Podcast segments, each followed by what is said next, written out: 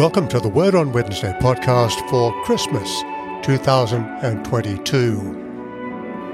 What is Christmas all about? asked Charlie Brown in Charles Schulz's A Charlie Brown Christmas.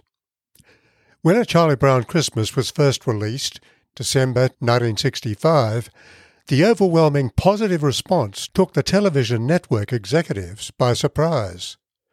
It was watched by 45% of the television viewing audience that night. And now, over 50 years later, it is still a Christmas classic and continues to draw millions. Tired of the commercialism of Christmas, Charlie Brown wants to know its real meaning. We see Snoopy's answer when he enters a Christmas lighting and decoration competition. For Sally, Charlie Brown's young sister, it's all about getting. When once again Charlie Brown asks his question, Linus responds by taking centre stage and reading from Luke chapter 2, verses 8 through 14. And there were in the same country shepherds abiding in the field, keeping watch over their flock by night. And behold, an angel of the Lord stood before them, and the glory of the Lord shone around them. And they were terrified. But the angel said to them, do not be afraid, for see, I am bringing you good news of great joy for all the people. To you is born this day in the city of David a Saviour, who is the Messiah, the Lord. This will be a sign for you. You'll find a child wrapped in bands of cloth, lying in a manger. And suddenly there was with the angel a multitude of the heavenly host, praising God and saying, Glory to God in the highest, and on earth peace, goodwill amongst those he favours. In an interview, Charles Schulz's wife Jeannie commented that her husband pushed back against the idea that there is no place for a Bible text in a cartoon. He insisted that the Bible is not just for God's people, it is for everyone.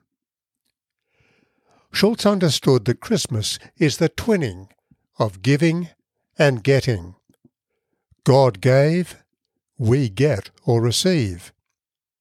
Indeed, this Advent season I've been drawing attention to the way, some seven centuries before Jesus was born, Isaiah foretold that a young woman would conceive and give birth to a son who would be named Emmanuel, God with us. But that is not all. On Isaiah chapter 9, we read that into the darkness of Israel experience at the time, a light would dawn in the north, the region of Galilee. Nevertheless, there will be no more gloom for those who are in distress, Isaiah says. Galilee was the region that had been subject to the Assyrian invasion, and as Isaiah chapter 9 unfolds, we read that a day of joy would come. The signs of war would cease, and the shadow of death would disappear. For as we read in verse 6 of chapter 9, Isaiah says, To us a child is born, to us a son is given. The sign of the dawning of the new day in God's purposes would be something weak and insignificant, the birth of a baby. Yet, as Isaiah foreshadows, the government will be on his shoulders. His name will be called Wonderful Counselor, Mighty God, Everlasting Father, Prince of Peace. Through the lens of the New Testament, we see the beginning of the fulfillment of these words, the first installment, as it were. Matthew chapter 1, verses 21 through 23 records the words of the angel to Joseph Mary will bear a son, and you shall call his name Jesus for he will save his people from their sins. All this took place to fulfill what the Lord had spoken by the prophet. Behold, a virgin shall conceive and bear a son, and they shall call his name Emmanuel. So often we simply do not appreciate the full weight of this event. We may believe the baby born in Bethlehem to be the Son of God, God's Messiah, but how often do we let the intense meaning of this birth pass us by? How often do we pause and reflect on the reality that divinity walked the streets of Jerusalem, that infinite wisdom and power humbly took on human nature, that God poured his heavenly resources into rescuing us, even though it meant the violence and horror of a crucifixion. It is for our sake that Christ condescended to such monumental humiliation. The lowly birth in Bethlehem points to Christ's voluntary decision to set aside his glory for our sake. He came and he gave to enrich us. Because of God's gift to us, we'll want to respond, surely, with true repentance and deep thanks. We'll also want to emulate, no matter how feebly, the unspeakable generosity of God's gift. Because God gave, we will want to live God's way and to share with others the gift of joy and hope, not condescendingly or aggressively, but graciously and generously. There's a story about a 4th century bishop in Turkey. One Christmas he wanted to express his gratitude to God for the gift of Jesus. Going into a slum area of the city, carrying a heavy sack on his back, he knocked on the door of one of the little mud houses and was greeted by the dirty faces of three young children. Taking the pack off his back, he gave each of them a warm woolen coat before disappearing back to his own home. The bishop was Nicholas of Myra.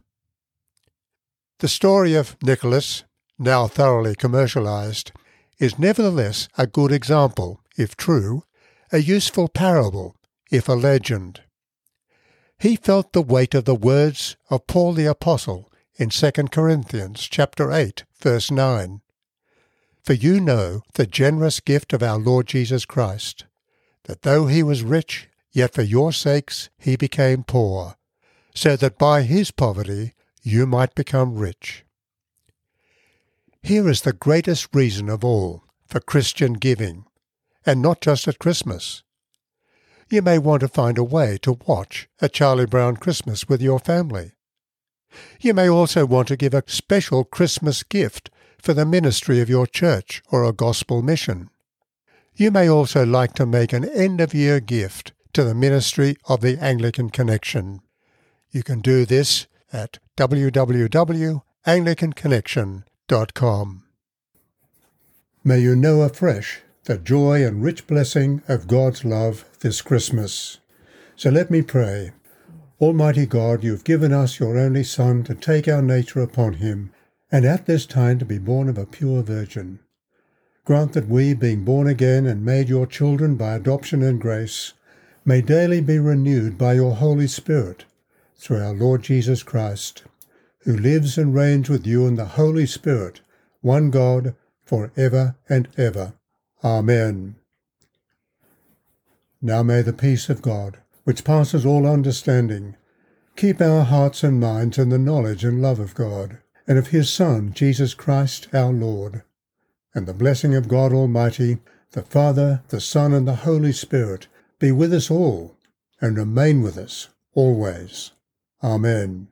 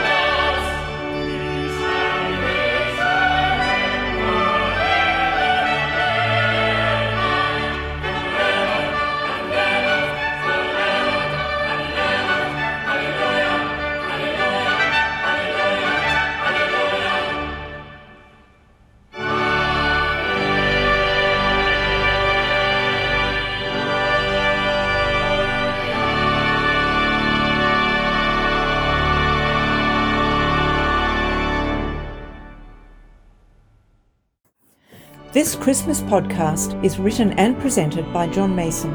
The prayers are from an Australian prayer book 1978. The opening and closing music is from St Andrew's Cathedral, Sydney, under the direction of Ross Cobb. The Alleluia chorus is sung by the choir of St Andrew's Cathedral, Sydney, under the direction of Ross Cobb. Please let us know if you have a question or a comment about this podcast. We'd love to hear from you.